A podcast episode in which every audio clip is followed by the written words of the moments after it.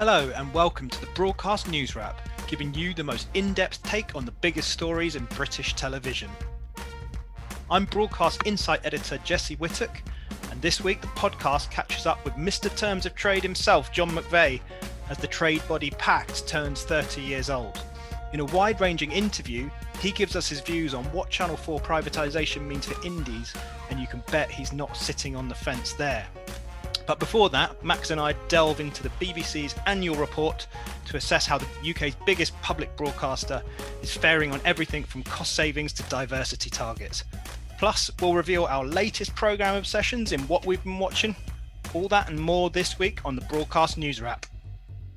So, we'll have the interview with John coming up shortly. Let's talk about PACT and all things indies. But before we do that, I'm joined by Broadcast's uh, chief reporter, newly promoted, Max Goldbart. Well done, Max, who is going to take us through the key takeaways of the BBC's annual report, which came out this week.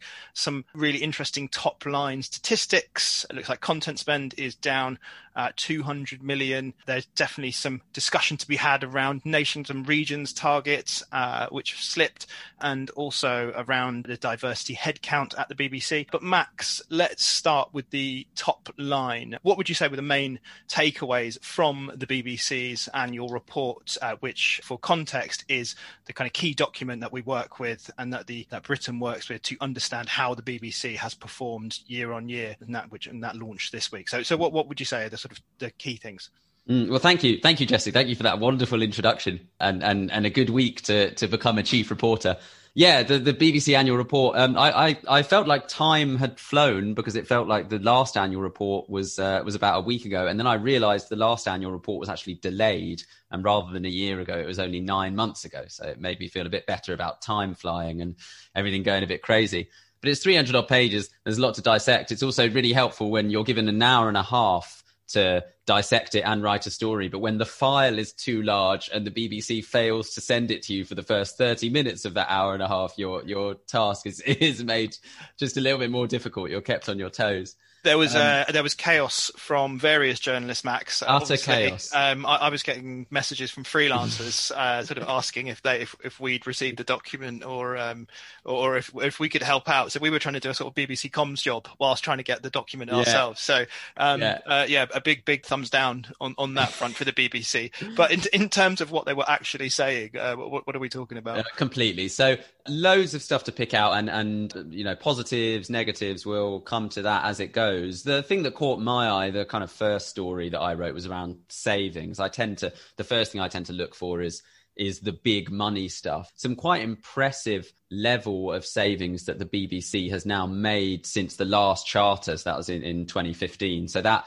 that charter asked that between 2016, 2017 financial year and the 2021, 22 financial year, BBC would save 800 million pounds. Now the BBC has hit that target a year early and is now forecasting a billion quid's worth of savings. So that was a kind of headline thing. That's a hell of a lot of money that the BBC has managed to save via reducing its head count, via reducing its talent pay bill, lots of changes in terms of selling off some property. So that was quite impressive, caught my eye quite quickly, nearly 1 billion pounds. And in the past year, so a year ago, Tim Davie, who'd literally just become Director General at the last annual report, he was speaking a lot about headcount, talking about reducing both senior leaders and and just the just the general headcount across the board. And, and both have gone down by about five percent, which is quite a high figure, really, in the space of just a year. So senior leaders, I think, down by about eleven or twelve people. So that's an, an achievement that I think Tim Davie believes that he would have hit. And it's all, this is all around. And he, he was talking a lot about this in the press conference as well, making the BBC a leaner, quote unquote, leaner organization, having less people, providing more value. There was a hell of a lot of stuff around value. Again, that's the real, you know, BBC director generals have always wanted to give as much value to a license fee payer as possible. You wouldn't not want to do that. But there does seem to be a renewed and uh, almost a more commercially minded focus from Tim Davie, who has, as we know, stepped into the role from leading the BBC's commercial outfit, BBC Studios, and, and has much more commercial experience than his predecessors. So that, that those were some of the feelings I was getting out of the out of the press conference. Savings, headcount, content spend down two hundred million pounds. Not good which, for indies. Not great for indies, but shouldn't really come as a surprise because a lot of that spend will have been on shows that were unable to be commissioned, right? So this, so the, the last annual report, even though it came out right in the midst of COVID, actually covered the the pre-COVID era, which which oh god, we we pine for those halcyon days. But this annual report perfectly, so it started on April the first, so it, it perfectly caught the first year of the pandemic. So as we all remember, what was it, April to June or so, there was no TV production. So I imagine a lot of the shows that the BBC would have been spending money on have now been delayed until say next year or the year afterwards. And it was it was noticeable that the biggest fall in spend when broken down by genre was in the film and drama, which is mostly they, they spend some money on films, but that will mostly be on high end TV drama. That was down around 20% from the previous year, which is around double the proportional drop of overall content spend, which is down around 10%. And so, yeah, that, that's not particularly to be expected. You know, it's taken drama a lot more time than other genres to, to get back. And uh, yeah, I imagine there's a few shows that would have had to be delayed beyond that financial year. There, there was a lot in terms of channels, actually, BBC Two had a lot, had a much bigger spend drop than BBC One, which is also interesting. So BBC One's was fairly incremental, and that also takes into account that the, the Euros were obviously cancelled and the Olympics were cancelled, so you would spend naturally less on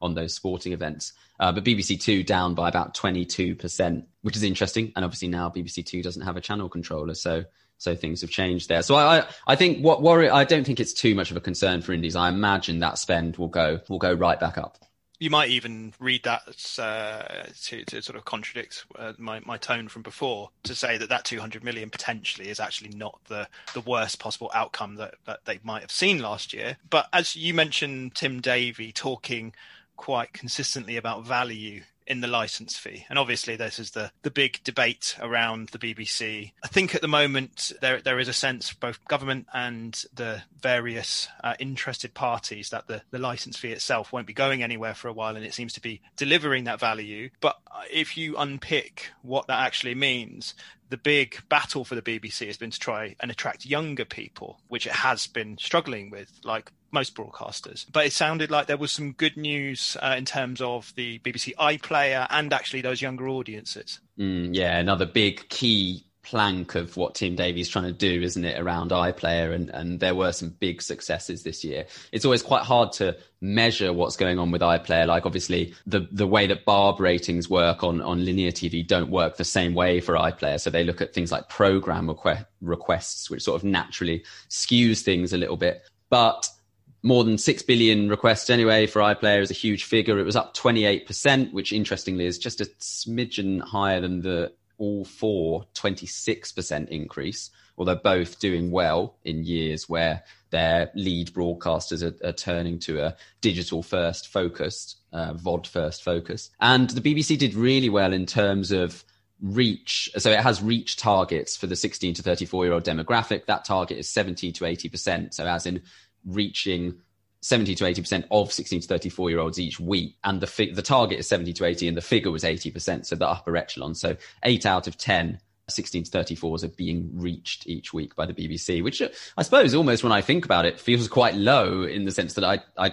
barely really know anyone who doesn't get reached by the BBC in, in some regard. You read a BBC News article or watch something on iPlayer or, or whatever it might be. BBC viewing to BBC Three went up a little bit. And more generally, yeah, iPlayer views did really well. 12% of BBC viewing is now taken up on iPlayer, which again feels like quite a low figure when, when it's all the talk. So I, I thought it might be more between the sort of 20 and 30 range, but I think it's quite a low figure. And it also tells you how important linear TV remains, really. But incidentally, on the on the license fee, seven hundred thousand more people refusing to pay their license fees. So that, that's not that's not people dodging the license fee. That's people saying, "Fine, I'll put my hands up. I'd rather just not pay it." So that's a that's concerning, isn't it? In a year that the BBC's license fee income actually went up because for the first time it started collecting over 75 payments. So that's the first time in over 20 years that uh, pensioners have had to pay for some license fees. So yeah, good good news and bad news, but that will be. Uh, Tim Davie has flagged this figure a couple of times before. This license fee refusenick figure of in, into the hundreds and thousands. That's now at seven hundred thousand. That's going to be niggling away a little bit. You know, there's still thirty odd million people who are getting license fees, but you don't want to think to go to the effort of refusing to purchase a license fee, and obviously that means you also can't watch the other PSBs. It's yeah, it, it will be of niggling concern, I think. Yeah, it's something that they'll want to stop the flow of quite quickly, and it also raises questions about how those people who are refusing those license fees are actually consuming content. What are they doing? Are they moving to Netflix and, and the SVODs and, and consuming that way? Are they consuming less media in general?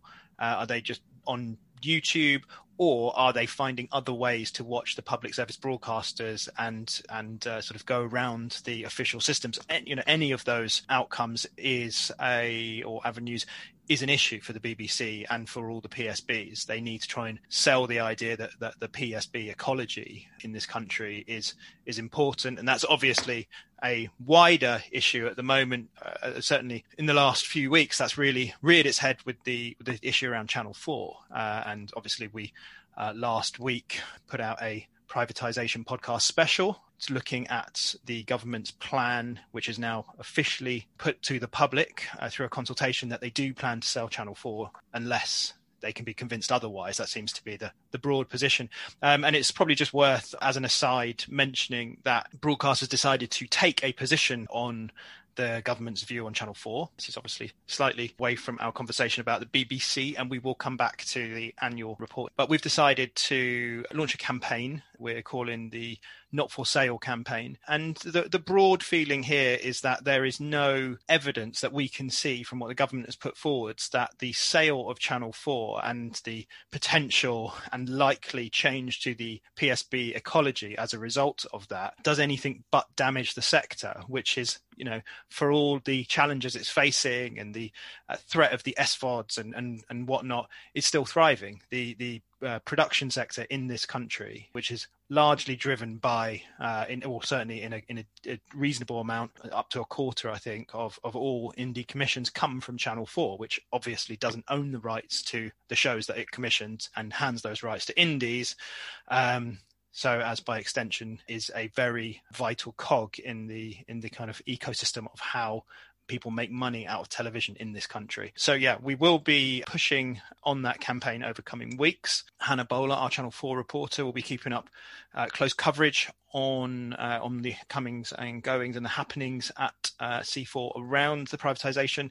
Uh, you'll hear lots more about it, but we are urging all indies to sign up uh, to our campaign. Uh, there's a there's a pledge which is going round. Uh, we've got a good number of signatories that we've launched with, but we'd like to get more. So that's just my little aside that I thought I should poke in there as we're talking about the the ecology of the PSB system. But back to the BBC annual report, Max. We've talked about some quite positive things for the BBC so far, but there were a few quite concerning things that came out of of the report this year. There was some uh, surprising miss on its nations and regions targets. Let's let's start there. Mm, yeah, for sure. And, and, very very quickly on Channel Four, incidentally, I asked Tim Davie a question in the in the press conference about Channel 4 privatization, and he said some lovely things about Channel 4, describing the channel as a brilliant champion for smaller creative industry businesses. And he overtly implied his support for Channel 4 not being sold. He th- he said, "I think it's absolutely right. There are concerns that any future ownership of Channel 4 ensures that the current system and what it brings to the UK creative community is preserved." So so c- coming out quite hard in favour, I think. There, strong Tim words, Davie. strong yeah, words from, a, from yeah. a director general. It's, I thought. Uh, it, I thought it was a really good answer, actually, especially considering that he, uh, the BBC, has to tread such a tightrope when it comes to its approach towards the government. And we've covered extensively, the government is clearly minded to sell Channel 4, which is a conversation for another day and is also a conversation for our campaign. Back on to the BBC, nations and regions targets were missed for the first time. I think this is interesting. Again, COVID clearly the reason, or certainly the reason that the BBC is putting forward. So the BBC has to hit a 50% target of shows made outside of London. That target is soon to rise to 60% within the next three to six years. They've said so. I don't know whether that will be in three years or be in six years, but there's there's there's some way to go. It was 47.9% last year, and I think it's it's easy to blame COVID. I think it's easy to say it was it was a remarkable year. We weren't able to make shows for X period of time, but this is a proportion. This isn't a number. So I don't know how far that blame can go. Really, like the the whole pie was reduced of what the BBC was able to make, but it doesn't mean that you can't just proportionally reduce what you're doing in each nation and region. Now I know it's most certainly more complicated than that, but to have missed nations and regions targets now, this comes a few weeks after unveiling that big across the UK plan. It came out with all that fanfare, commissioners being moved around, news teams being moved around, portrayal being front and center of everything they're talking about. So yeah, I don't think it's a particularly good look. They did particularly badly in Scotland and in Northern Ireland. So Northern Ireland has quite a low target of 3.5% of overall spend, and it only hit 1.7, so half halfway off the Northern Irish target. The Scottish target is 8%, and it hit 6.5. So again, a little bit off, and then uh, it exceeded its target in Wales. But that would definitely be something for the BBC to look at. Off, I don't think anything will particularly come of it. Ofcom did make quite a big deal of saying to the broadcasters that they would probably be let off if they missed these sort of quotas because of the because of the circumstances of COVID. But I don't know. Personally, I, I, I don't think it was something that necessarily needed to be missed. I mean, all the talk over the past year has been of democratization, hasn't it? Has been the ability for commissioners not to have to move around the country or have indies come towards them, and therefore it's easier to commission people from outside of London. So it's uh, it's a classic money where your mouth is moment, isn't it? Where you think, well, if everything's been democratized, then why are we missing these targets?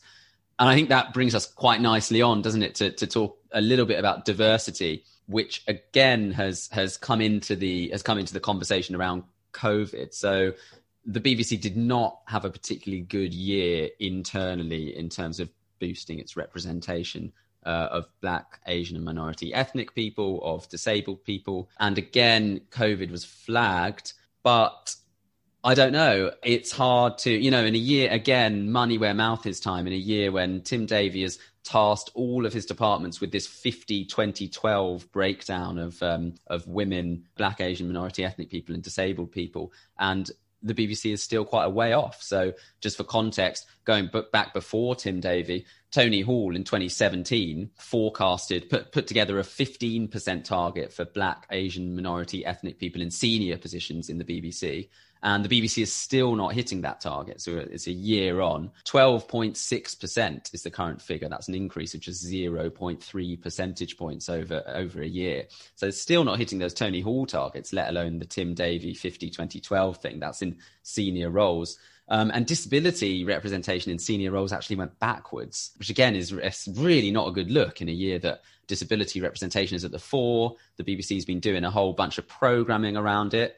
Um, we've revealed today that Jack Thorne, a disabled writer, is going to be um, delivering the Edinburgh MacTaggart. So I think he might have some stuff to say about this. But yeah, disabled senior leaders made up 8.2% of the overall BBC senior leadership. That's down from 8.6% the year before. And even in terms of gender, it's still there's still not a 50-50 gender balance in the BBC senior teams. It's I think women are 46 odd percent and you just think, when's that going to get corrected? It's an unusual uh, situation to be in, really, because, like you say, that there have been various announcements and initiatives and targets set at the BBC, and if you speak to, you know, uh, interested parties within the BBC, they will point you towards, you know, June Sarpong's appointment as, uh, as, as creative director of, of diversity and the various other people involved. You know, very very clever people like Miranda Wayland. But clearly, the structures within the BBC aren't changing fast enough. It appears, and that's a big challenge for Tim Davie and, and June Sarpong and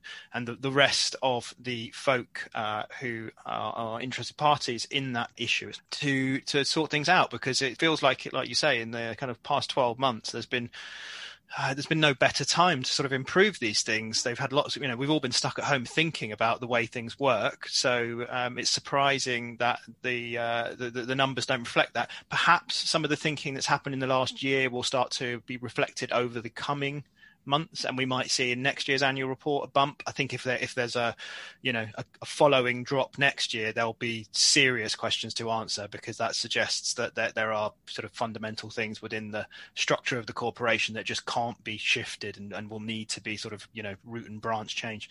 So um, that that will be an interesting one to to go on. What I've always thought about diversity is that the biggest barrier to improvements is just the lack of a revolving door, isn't it? It's like ultimately you can't force the the white men at the top of an organization out of their jobs and that's going to be a real problem when you institute stuff like 50 20 12 targets in in senior positions and and little hat tip to a to a friend of the podcast Marcus Ryder who who wrote an excellent blog taking in the the diversity and inclusion gains and pains that were in the annual report. But one positive that he took away which I think is really interesting and classic bit of bit of uh, sleuthing from Marcus is he, he said for me the, the biggest positive is that for as long as I can remember the overall retention rate for black Asian minority ethnic people has improved. So therefore in previous years it's always been that more black Asian and minority ethnic people have left than have come in. And this is a green shoot. This is for, for the first time in a long while more have entered than left. So that is something that is very encouraging for the longer term. But it is going to be a longer term thing that's going to take time, and that's why I think it's it's dangerous to to come out with these big swinging targets that you that you then just just end up really struggling to hit. And obviously, at the same time, as I said earlier, diversity and inclusion aside, senior leader headcount has been reduced quite heavily, and headcount has been reduced quite heavily. So it almost feels like the two are, are sort of bashing against each other. Uh, but that's that. So now on to our interview with Mr. Terms of Trade himself, the chief executive of Pact, John McVay. Uh, Max caught up with John earlier this week uh, as Pact turns 30 this year, and John was characteristically forthright on uh, various various issues around the industry. So uh, we think you'll enjoy this one. So today I welcome a man who needs no introduction. It's John McVay the chief executive of the indie trade body Pact. Welcome, John. And I can't believe it's taken us this long to have you on the broadcast news wrap. Oh, well, it's very nice to be invited on anyway. So uh, nice to see you, Max. Good stuff. Good stuff. Well, look, today we are reflecting on 30 years of the indie trade body Pact, of which I believe you have presided over the trade body for 20 of those 30 years. Yeah, wow, yeah. I keep I sort of keep pinching myself that it's now got to twenty years. I, I didn't think I was going to be here uh, that long, but of course, it just shows what a exciting, changing, adaptive world we live in, and there's always new challenges. And you know, uh, we're lucky currently, I think, to be uh, living in a country which has one of the world's most exciting audiovisual economies. So mean, it means the jobs never got boring, uh, and the challenges haven't either. Absolutely. Well, that's that's the important thing, isn't it? Can you? I wondered at first if you can remember your first day or your first week on the job. Like, what was going on when you started as as CEO of Pact? Oh well, uh, my first day, uh, I, I, called all the um, staff together, and there were much, many, many more people uh, employed by Pact at the time in our offices in Mortimer Street. Uh, I didn't know them; they didn't know me and uh, I we, we we had a lovely little chat, but I was making quite clear that given the fact that the indie sector wasn't looking like it was thriving, uh, we were going to have to, you know, roll our sleeves up, pull our socks up, and actually start to do a lot more to help all the people who paid our wages. Basically, that didn't go down too well with some, but but you know, I'm very, uh, you know, I've always been conscious, and to this day, I'm still really conscious, uh, and I hope the members know that that you know, I know who pays my wages. It comes out of someone else's pocket from their hard work, their creativity, their chutzpah. Uh, they pay us to deliver services. They pay us to do things to try and help them, and we should never lose sight of that. And that's been my sort of mantra from day one, really. And so, with it, you you very quickly, uh, having got your feet under the table, obviously the the Communications Act was passed two years later, which introduced the notion of the terms of trade, which has kind of been the the bedrock of of TV production ever since. So th- that must have been something that you started looking into almost straight away, right? Like what what was the um, what was the backstory yeah, well, we, of that? Well, we'd done some work quite early when I started, which looked at the sort of profitability of the sector, which was very low. Our margins were being managed on every single production, and every broadcaster looked at your overnight costs and micromanaged your budget down uh, so that you were. So we didn't own IP. We weren't in control of our profitability.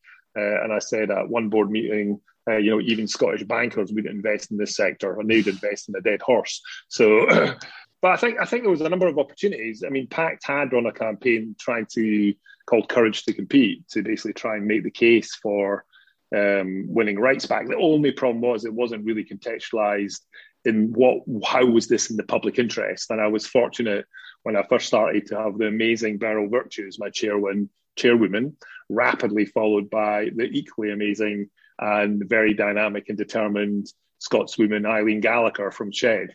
Uh, and I think it was that point there was a real turning point of there's the Communications Act. If we don't take our opportunities now, we will we won't for another generation. So everything got aligned to resourcing arguments, doing all the lobbying, all the you know, and there was a lot of internal divisions. You know, some people said, "Let's not go for rights. Let's just go for a bigger quota." Um, uh, thankfully, the, the the IP argument won, uh, and then we were, I would say, very clever in how we actually then manoeuvred our way into the corridors of power um, in order to try and persuade key people that this was something that they needed to take carefully, including the ITC, which was the regulator at the time, and the you know a, a much uh, uh a good guy Bob Phillis who oversaw the ITC review, which basically found that what we were saying uh, was right. so, but that, that didn't happen overnight. That that was a good, you know, solid nearly two years of lobbying and persuading and campaigning. And you know, that many indies were involved in that. People like Alex Graham, David Frank, Peter Bazalgette.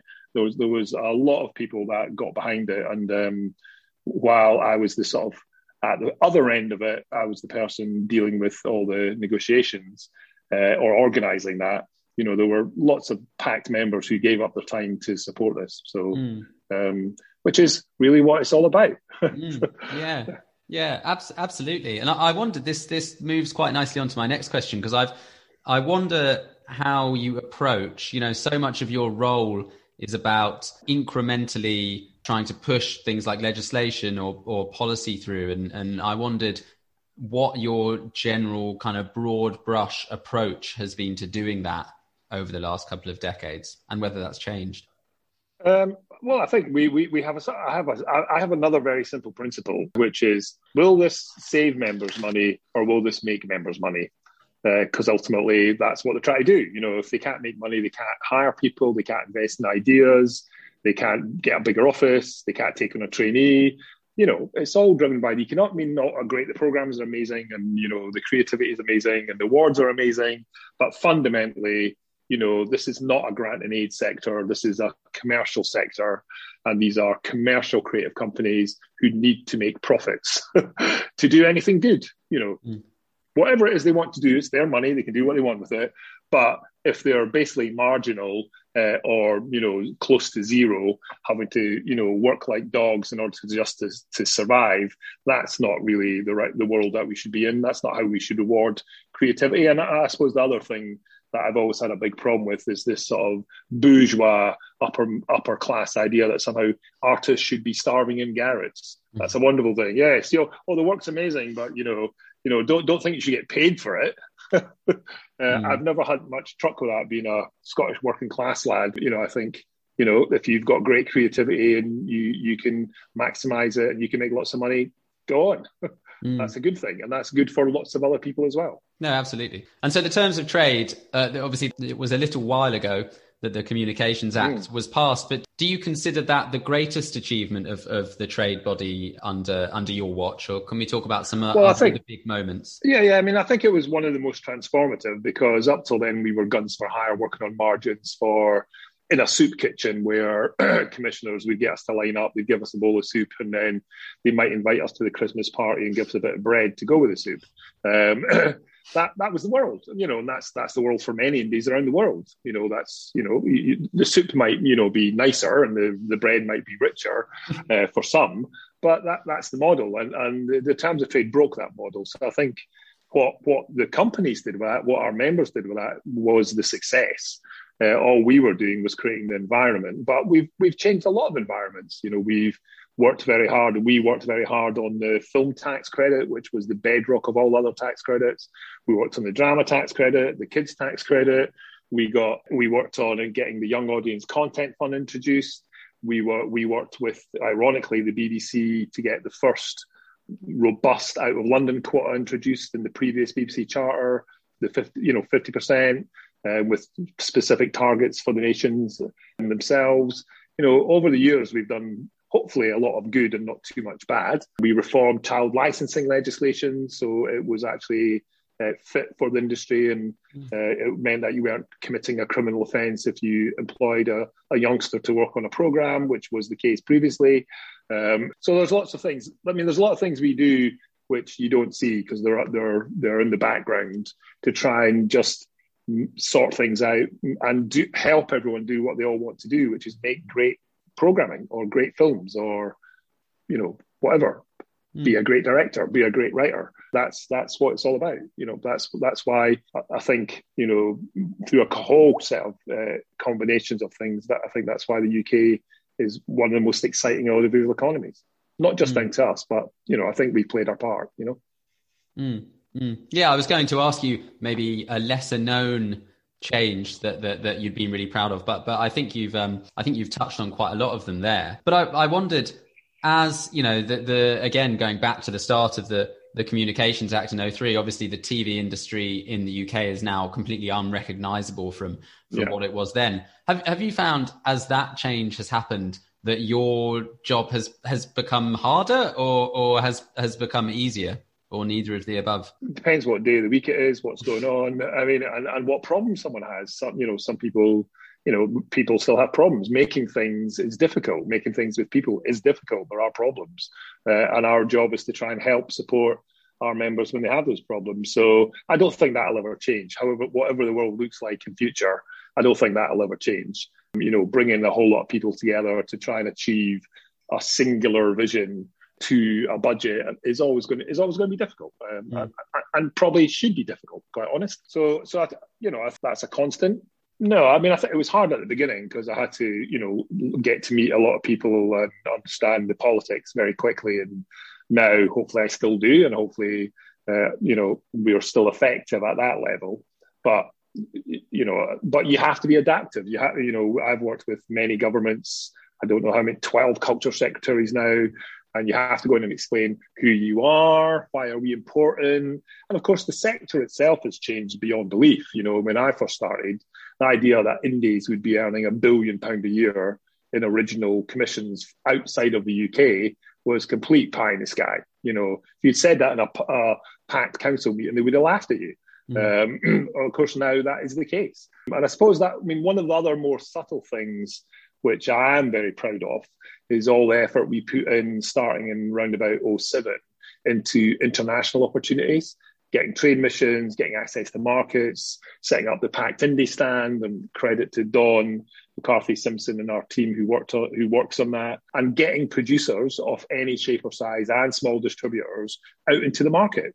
Because prior to that, we couldn't go to the market because we had nothing to sell. So so what what worried us was having got the terms of trade that people wouldn't go and flog it, flog their IP. They wouldn't make money. Uh, they wouldn't take the opportunity. So we thought, well, we better try and help. Um, you know, we, we couldn't do everything, but we wanted to do our bit to help people get in front of the buyers, get in front of the opportunities, and to you know sell the IP they had, find new opportunities with buyers, co-producers, etc. And I think I think we've done a pretty good job on that. You know. Mm, yeah, certainly. Yeah, I mean the the, the internationalization of the UK production industry has been incredible, hasn't it? Certainly since I've been covering the TV sector. So you've, you've worked with 12 culture secretaries. Who is your favourite of the 12? Oh, they're, they're, they're, amazing. And, and the, the culture secretary who did the most to get the terms of trade in Tessa Jowell. Mm. So, who yeah. was just one of the nicest, fairest, most caring people I've ever met. And I don't mean caring in a sort of sloppy way. I mean, like really caring about what was good for the UK, really caring about what was good for our creative industries. Um, and you know, uh, you know, uh, a, lovely woman, uh, you know, much missed. And, and, what's been your what's been your biggest challenge throughout? Were, were, were, there any? Were there ever was there ever a time when you, you just sort of wanted to pack it in, like it was all it was all becoming a bit too much over the past couple of decades? Not really, because I'm not really made like that which may be a bad thing. Um, no, there's been real challenges. You know, there's there's difficulties. We're about to face a big one with Channel Four privatisation. We will do our best. I will do my best to try and change that. but that's that's sort of what you. I mean, the great thing. I mean, why I've been sort of twenty. I mean, I said this once to when we were doing the terms trade negotiations. I think it was with the BBC. I said, see, the big problem you guys have is every time you have a meeting to try and outthink us, you have the same people turning up well, I've got access to dozens of some of the smartest people in the UK. So, you know, entrepreneurial, smart, creative, you know, loads of chutzpah. We'll always outthink you. We will we will always, you know, find a way to do the best we can because that's the community, isn't it? That's you know, that's what it's like to be an indie producer. If you're not trying to do your best and delivering your best, you're not going to succeed. And so, if we if fast forward a little bit to today, or or certainly mm. reflecting on on what's obviously been a, a very difficult year for almost every sector under the sun. You know, what what what are the real challenges that production companies face in in 2021? well, clearly, price inflation is a big problem, particularly in scripted. You know, we've see, all seen information on that. It's hardly a surprise. We've not invested as a as a society, as a government, as an industry enough in skills in order to try and make sure that price, price inflation doesn't get out of control, that we're still competitive, and we don't price ourselves out of the sort of market in that sense. So I think that's a big challenge. We need to do more on that. And, you know, I'm very happy that Pact was instrumental in getting all the levies introduced for the tax credit support.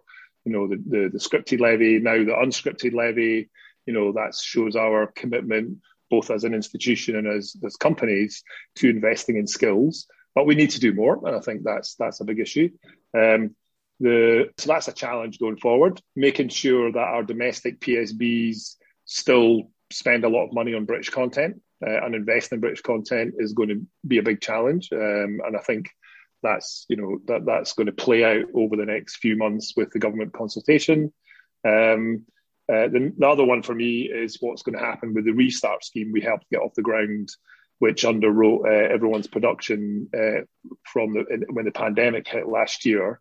Um, and I think that's going to have to be extended. So that's another piece of work that we'll be involved with because we don't think there'll be commercial insurance coming along to replace that. I hope there would be, but it doesn't look likely. Uh, and I think that that is another thing I'm very proud of the Restart Fund, because without that, our industry would have we would have switched lights off last August. Mm, and it's come in for a lot of praise.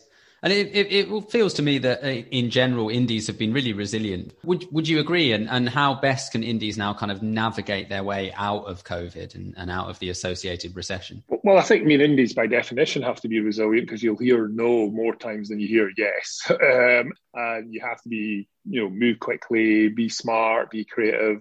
That's that's what it's about. And I wasn't surprised when you know, indies were navigating that pretty well last year, even in the teeth of the pandemic, finding new ways to make programs, to deliver to commissions, even on lower budgets. You know, where there's a uh, where there's an indie, there's a way. Basically, is my my my view. Uh, so, and I think that that set of values is going to help them navigate what's coming next. You know, we are at peak production again.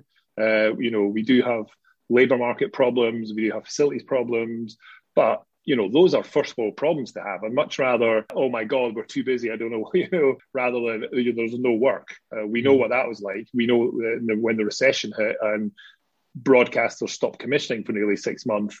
We, you know, that was a worse place to be than where we are now. Clearly, yeah, clearly there is there is a, a way out of the out of the mire, and, and it feels like indies are doing really well the whole the whole world is going to be hungry for great content. The whole world is going to be hungry for great ideas, right? And the whole world is going to be hungry for new ideas that resonate with how the world has changed. So that's an opportunity, you know. And I think I think UK indies will take it. I mean, I can think of a number of people off the top of my head right now who I imagine are already taking the opportunities.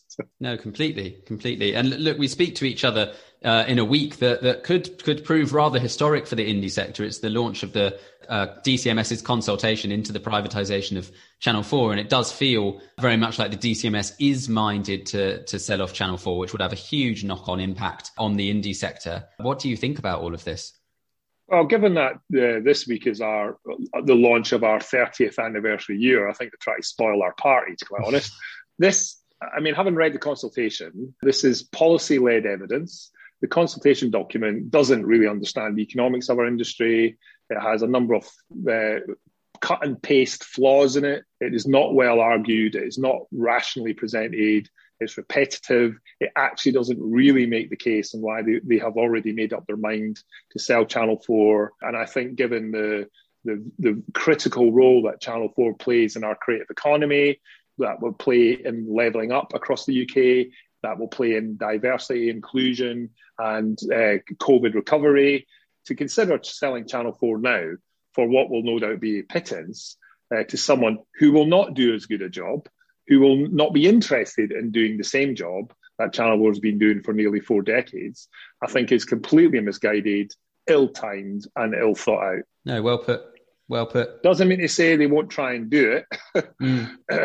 but to be honest, I don't think anything I've read or heard so far has laid down a convincing rationale. Now, of course, any government can decide what it wants to do with public assets. Yep, that's entirely right and proper. They are elected, they are public assets. But I think if you're looking to dispose of a major public asset, which doesn't cost the taxpayer any money, which does an amazing job of seed funding creativity and ingenuity and IP, which remains in the UK across the UK, and you want to flog it off, I think you actually need to describe what are the benefits, not just to the shareholders who might buy it, uh, but to us, the public. It is our asset. We own it, not the Conservative government. We own it. It's the public who own it. So can they please explain what do we get in return? Because I don't think the public interest appears at all in their consultation document.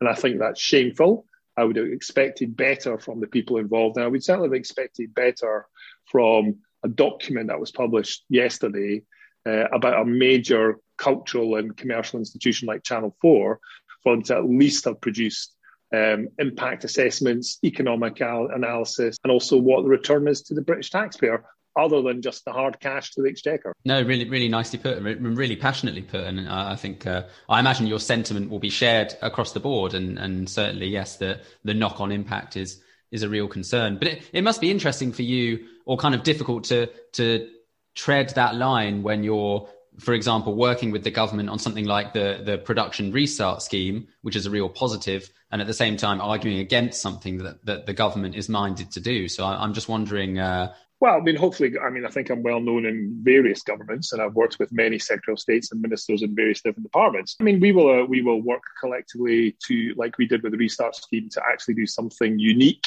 uh, in order to save a part of the British economy which would have disappeared as a result of the pandemic, which is which is critical to both us uh, uh, us commercially and culturally and in terms of society. But at the same time, I can be critical of other policies. Um, I'm critical of the government's um, approach to a lot of our free trade agreements. Um, I don't think they're right for our sector.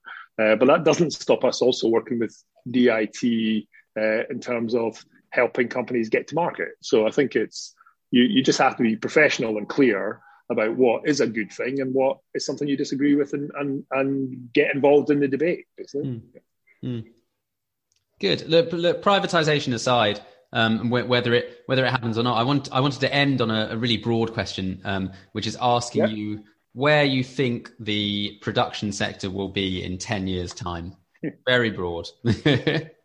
Pie in the sky. I think we will still have one of the world's most exciting production communities. I don't see that. I mean, I you know, I mean, years ago everyone wrote off the indies, uh, you know, and you know this is the problem that this sort of Victorian analysis about consolidation and integration and monopolization is the way to go. Well, not really. Not in a digital world, not in a post-analog world, not in a, a globally networked world. We we know that from TikTok, Facebook, YouTube you know, we, we, we know that the world has changed.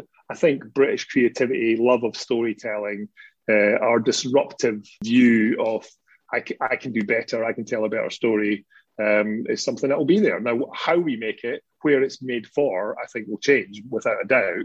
But I think it is it is one of the precious things about our culture, and it's it's something we would lose at our peril. You know, I, I've had many delegations from countries all over the world who basically come to the UK, meet with us, and go, "So how does how do you do this? What, what, what, you know, we're we're much bigger than you, and yet our our creative economy is nothing like yours." So, and I hope that's that's something that makes me really proud to be British. Uh, it's something not in a Union Jack way, just in terms of our our passion and our love and desire to do better uh, to make it look better, to make it sound better, to make you know the, the, sense of our our commitment to quality. I think is something that's definitive, and I think something that hopefully we never lose. And and very lastly, I couldn't let you go without asking you what you've been watching on TV because it's our favourite question to ask all of our guests. So so what's been on in oh. the McVay household? Um, recently, Lupin. Yeah. Mm-hmm. On Netflix. Really enjoyed that. and then all the usual lockdown ones like Call My Agent, and so many I can't even remember now. so, um, and, and of course, recently uh, a little thing called uh, football. So. I've heard of it, but we do not speak of it. I think with, we uh, must not speak, must not mention it. No jinx. Yeah, yeah, yeah, yeah. No, I know. Well, I hope, I really hope England do well tonight because I want to see a cracker of a final with Italy. So Amazing, amazing, and that is a that is a beautiful moment to end on. John McVay, thank you so much for joining the broadcast news wrap this week. Thank you very much. Take care. So that was Max Goldbart interviewing Pact CEO John McVay. Now, Max has rejoined me for everybody's um, favourite section of the podcast, certainly in our eyes anyway. Uh, what we've been watching. Uh, Max, tell us what's been on your box this week, bar the football. I think we're the, the pair of us and probably most of the country feeling ever so slightly worse for wear today. We're, we're recording the day after England made its first European Championships final uh, in its history. So I think there was there was some celebrating done by all. Um, I was relatively reserved, but Max, besides it's celebrating the, the football, what's what have you been watching? Yeah, apologies for my croaky voice, but we're not going to talk about the football. I finished on on Sunday uh, BBC One drama Time which I can't remember if I spoke about it when I watched the first one, but hopefully I didn't. Uh, otherwise, it'll become a bit repetitive. But I might, you know what? I might end up talking about it uh, in in December of this year as my show of the year because I, I, really enjoyed it thoroughly. It was a. Um, I'm not particularly, you know, a massive fan of like prison dramas or like crime thrillers or anything like that, but the the writing was superb. And I always thought of Sean Bean as a bit of a gimmicky actor, you know, the guy who just dies all the time and is in Game of Thrones. But uh, he was sensational. Like, I really can't believe how good his performance was as prisoner Mark Cobden, who's sort of, sort of grappling with the need to atone for uh, killing somebody.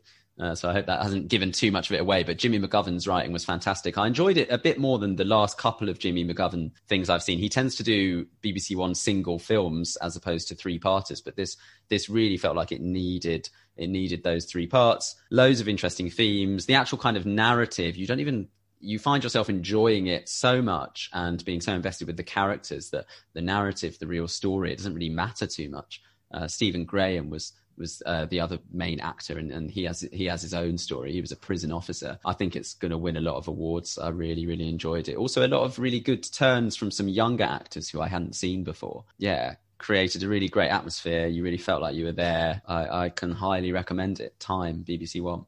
In a sort of time on a tradition now, I'm going to take us over to America for mine. Mm. Um, I have been catching up on the Sky documentaries four parter uh, Wu Tang, Mics and Men which uh, is the documentary that chronicles the the sort of formation and the and the story of Wu Tang Clan. Who uh, those of you who aren't into US hip hop probably won't know are one of the biggest American hip hop groups of all time. And that what, what's really interesting about this particular documentary is how this this group was formed. I mean, effectively, that these were a, a, group of, or are still a group of, incredibly talented uh, individuals, musicians, who all lived within about you know a couple of blocks of each other. It's kind of like it's like if every in in our parlance, Max, if every uh, really good you know British journalist came from the same postcode or something like that in London, or if we if we were all you know from the from the same street or something like that. And yeah just this, this incredible confl- uh, conflagration of talent who got together and were able to kind of put their minds to uh, pulling themselves away from what was like, abject poverty uh, in in like Staten Island and, and, Brooklyn and New York in the sort of latter part of the, the 20th century. And it, yeah it's just a fascinating documentary really well put together. They reunite the groups a lot of them haven't, haven't um, you know necessarily seen each other in that context for a long time. And uh, and get them to talk through the, the, the, kind of the various things that were happening and the, and the, the stories behind what they were doing to, to keep themselves going and how they built the group sort of in the early days, particularly in the, the, the, first episode, is just absolutely fascinating. I'm not always the biggest fan of music documentaries. I find, find them often quite self-aggrandizing, and the characters can be, you know, interesting but infuriating. And I think they've done well in this case to avoid a lot of the kind of posturing goes with with musicians, um, and it's just it, it's a really good insight into how people try to break out of the sort of conditions they were born into. Uh, I just absolutely recommend it to anyone. Our, our good friend, uh, inter- broadcast international editor John Elms, has been talking about this one for ages. He may have even talked about this show in uh, what we've been watching. I think past. he has. I, I, I'm, al- I I'm recognize almost, this. I'm almost certain he has, and he probably put it far better than, than I am here. But yeah, absolutely recommended. Uh, it's really good, and I also think it's it's a good example of how the Sky group of channels are really working as a as a, as, as a broadcaster uh, or as a broadcast group that kind of doesn't necessarily need to rely on overnight. So this show has been on Sky documentaries pretty much since it launched, I think, and I'm only catching up on it, you know, a, a, more than a year down the line, and uh, or, or, certainly a good few months down the line. It's uh, you know, it feels new, it feels fresh, it's all there, so you can binge it quite quickly. Good stuff. Yeah, Sky Documentaries has had a great start, hasn't it? It's, it looks like there is uh, there, there are some great shows um, on there, and it, it, always feels like the the Wu Tang doc is is quite high up in that pantheon. There you go. Thanks so much for having me, Jesse. That's all right, Max. Thanks for joining us. If anyone doesn't or wants to know more about the uh, BBC annual report, Max absolutely loves it. So get in touch with him, drop him an email, and uh, he, will be happy to talk. Uh, oh, please yeah. do, please do. So thanks, Max, and we'll see you guys next week. Thanks for joining me, Jesse Whittock, for this week's Broadcast News Wrap. You've been listening to myself, Broadcast Chief Reporter Max Goldbart, and Pact Chief Executive John McVay. This podcast was edited by Hannah Bowler. You can check out all 50, yes, 50 past episodes of the podcast on Spotify and iTunes or via the website www.broadcastnow.co.uk.